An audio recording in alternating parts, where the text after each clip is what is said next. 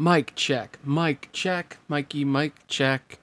Mic check a mic check, Mikey, Mikey check. Mic check a mic check, Mikey, Mikey check. Check in the mic, Mikey check, check. Yeah. Hi, welcome to the I Hate Reading podcast, the show where I read out loud, not because I want to, but because I have to. I hate reading because I can't stand the sound of silence. I'm not good at reading, but I'm great at talking. So let's get started. Kingdom Hearts, Chain of Memories, Riku's Story, Chapter 4, Replica.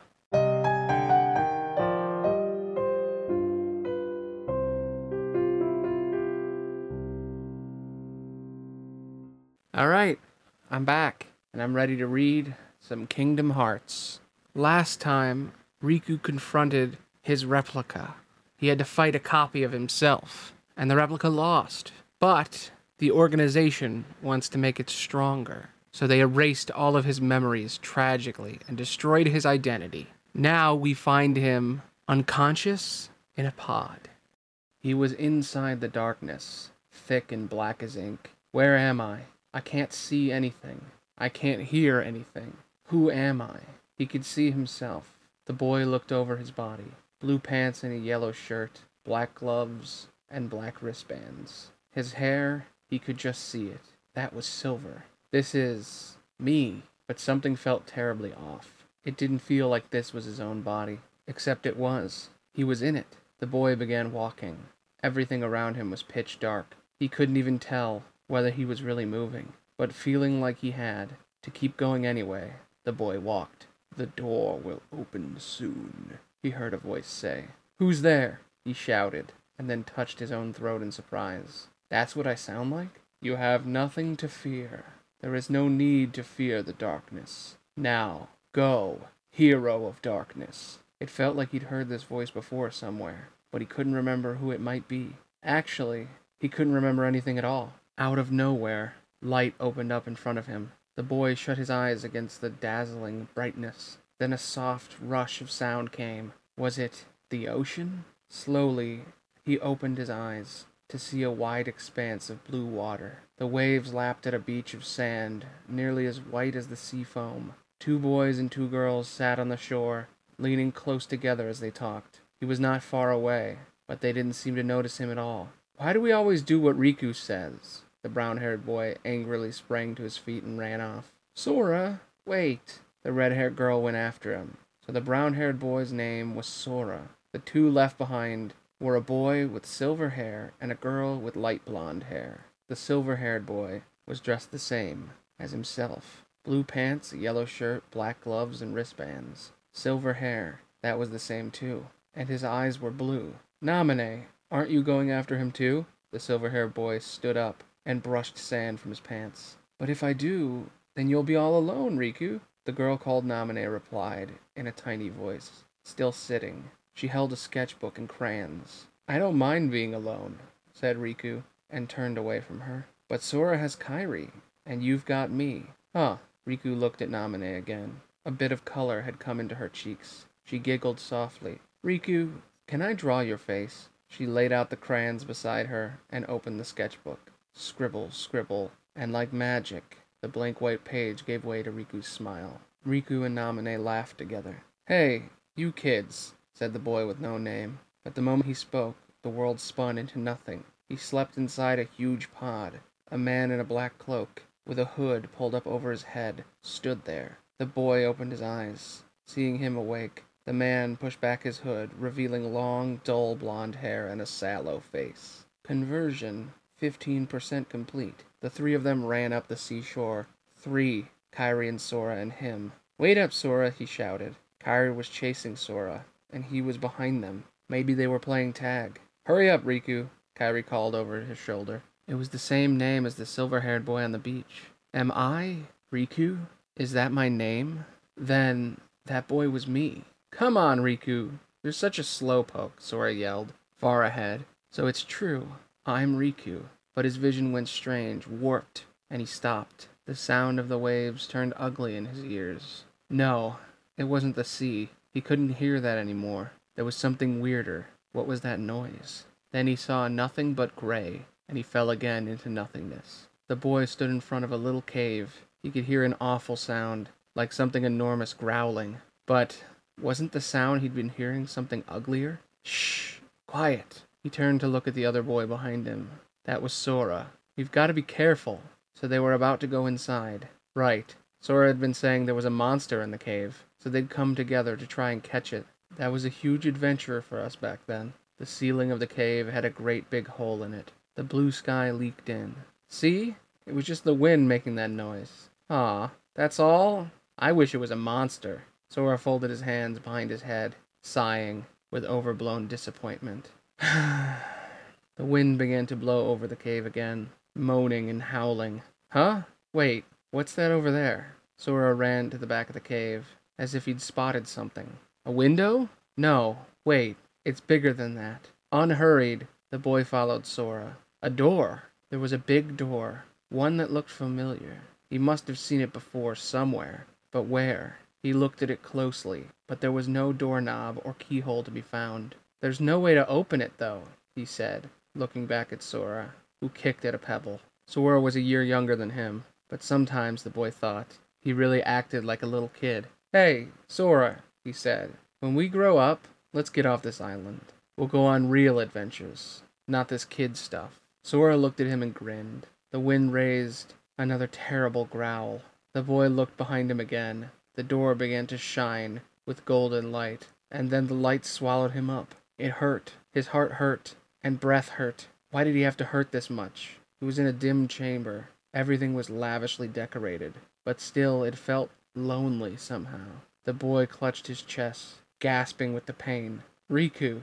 At the sound of that name, he looked up suddenly to see a tall woman clothed in all black. She held a staff in her hand, and her cape fluttered with every step. Some kind of awful smell was clinging to her. Remember, relying too heavily on the dark powers could cost you your heart, she said. That seems to be your problem, he tried to say, but the words stuck in his throat. Why was he thinking like that? How did he know her anyway? Because I'm the one called Riku. He didn't know. He didn't understand anything. The boy floated inside the pod. Do you understand me, Replica? Hearing the voice, he slowly opened his eyes and in front of him was the man in the black cloak with the long, dull hair. The cold, cruel smile that clung to his lips gave the boy a terrible, shivery feeling. You will become stronger, said the man, because whatever power that hero of darkness has will be yours. And that, at that, the boy closed his eyes again. Conversion 35% complete. Hey, Riku, suppose you get to another world. What would you do there? Kairi said, staring into the sunset. Sora stood behind her. In the middle of the trio sat a little raft. The white sand, the sound of the waves. It was that island. The boy already recognized the name as his own, Riku. That's my name. And yet something felt just a little bit off. Do you want to see? Like Sora? Kairi asked. The boy molded over for a moment and replied, Well, I haven't really thought about it.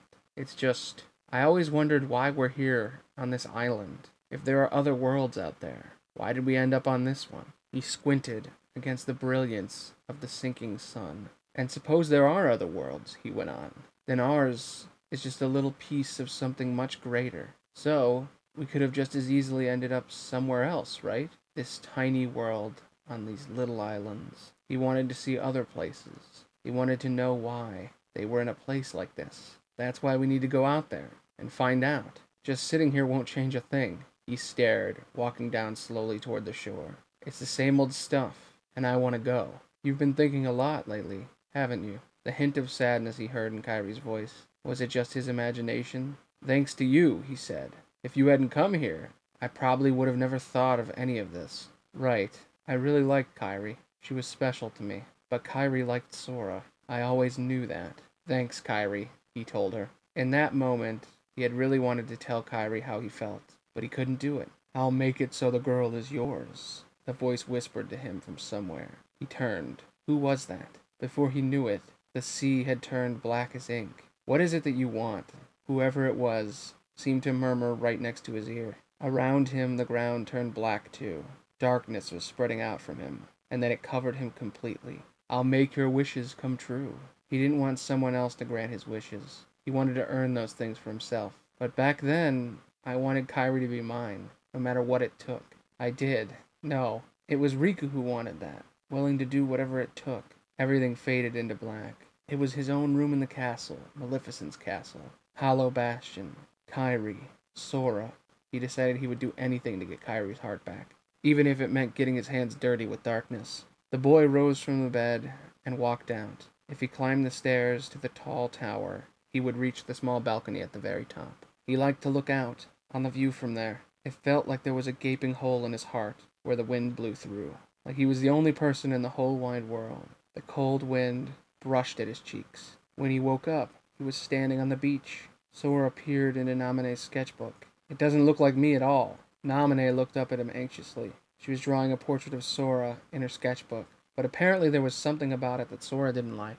I think it does, said the boy as he looked at the drawing. It captured Sora's pouty face perfectly. It does not. Sora yanked the sketchbook out of Naminé's hand. Sora, give it back, she cried, but not before Sora began ripping apart the pages. Hey, Sora, the boy shouted. Before their eyes, the sketchbook was getting torn to shreds. You're so mean.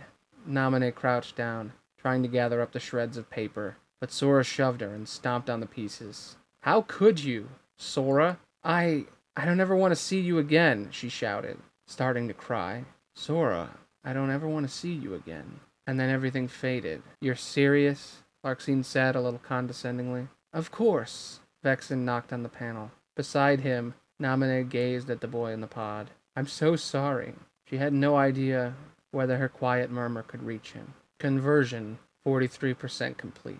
All right, I think we should take a break right there. We're about halfway. A little bit over halfway, actually.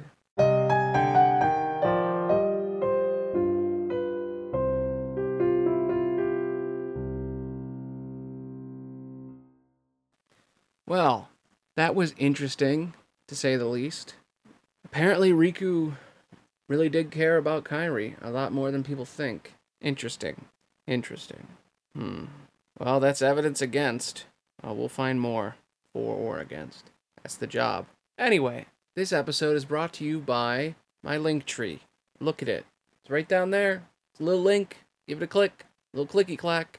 It'll show you everything I've ever made. It's all pretty good. Well, it's good enough. Could be better. I work on way too many things. I have a real, real problem with uh, ambition. I tend to overcommit. Anyway, check it out. It's pretty good. There's a lot of different stuff on there podcasts and essays and everything. I'm ev- I even have so many really stupid ideas I want to do. So many other channels I wish I could do if I had more free time. But there are so many things that I want to do and never enough time to do them. Anyway, let's go back to the show. This is going to be a short one.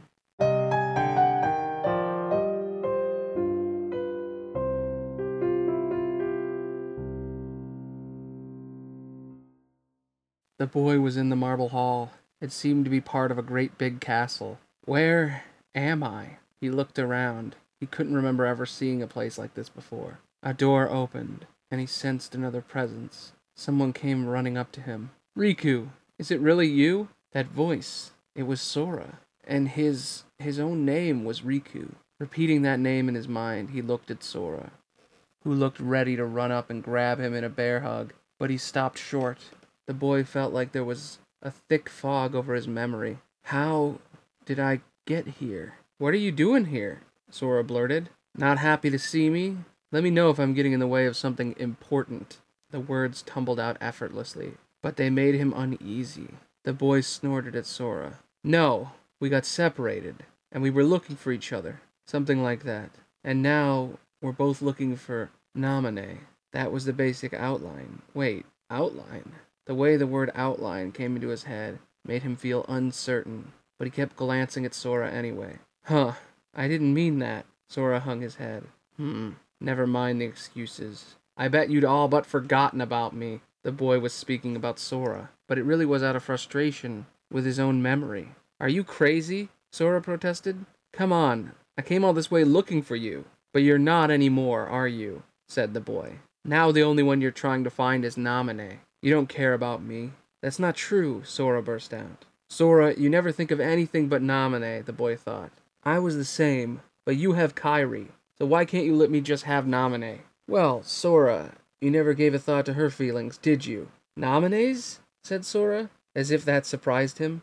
Ha! I knew it. You don't really care about her either. Just because you want to see Naminé. Well, it doesn't go both ways. But that wouldn't have crossed your mind, huh? But, Sora stammered, why would I want to see you after what you did to her? In fact, Naminé doesn't even want to look at your face, Riku added. Why not? The boy understood. But Sora must have begun to lose his memory too. But even so, Sora was forgetting too much. Such important things, important memories. Sora was on the verge of forgetting everything, even about me, the boy thought. But he didn't even understand how he knew that Sora was losing his memory. That made him more uncertain about himself. I hate Sora. Naminé doesn't want to see him either. Those were the only definite facts he had. You should ask your memories about why Naminé disappeared from the islands. If you remembered that, you'd know. Did I did I do something? Is this my fault? asked Sora. Riku, go home, Sora. I'll take care of Naminé. Anyone who gets near her has to go through me. The boy raised his sword at Sora, darkness enveloping him, and he felt strength course through his body. What? What's wrong with you? Sora cried. We're supposed to be friends. Please, Sora, since when did you ever care about me? Naminé is not the only one who got sick of looking at you. So did I. He shot back and leaped at Sora. Why don't I want to see Sora? Why am I so angry? His heart was full of doubts and questions, but he swung his sword anyway. Riku, stop it. Just in time, Sora blocked his strike with the Keyblade. so you've gotten a little bit stronger, huh? Sora, he remembered, had always lost when they fought. What do you mean you're sick of looking at me? Sora yelled. Why would you say that? Hmm, because I was holding it in until now, that's all. I never liked you, you know? Never. Even as those words left him, he felt reluctant to say them. I really never liked Sora at all? He wasn't sure. He couldn't remember. He just couldn't remember. If you're serious, then I'm fighting for real too. Sora brought the Keyblade down on him. He barely managed to block. Sora was strong, and it was true strength. Hey, are you sure I got stronger? Or are you slipping? The slight smile that Sora showed him. It was the best sort of smile, the kind you give to someone you care about. And the boy felt bewildered. He didn't understand how Sora could smile like that at him. He didn't understand it, and it made him sad and resentful. It hurt. Ooh, shit. Okay. The memories, the feelings in him were all muddled and confused. Riku, Sora was driving him back. The boy shoved away and ran. I don't understand and for him to lack the understanding was terror. He wanted to run away from here. He wanted to go somewhere else, somewhere far away. Larxene and Vexen loomed over the boy, collapsed on the floor in the corridor. I told you he wasn't ready yet, said Larxene, prodding the boy with her foot.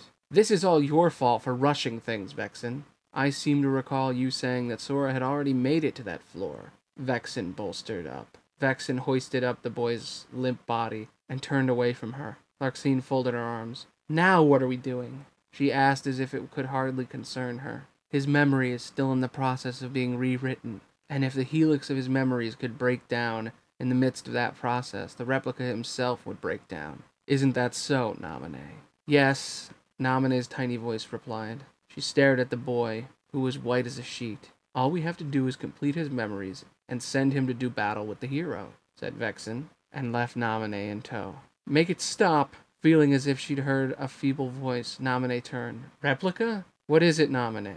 Vexen asked. She closed her eyes for a brief moment, then followed him.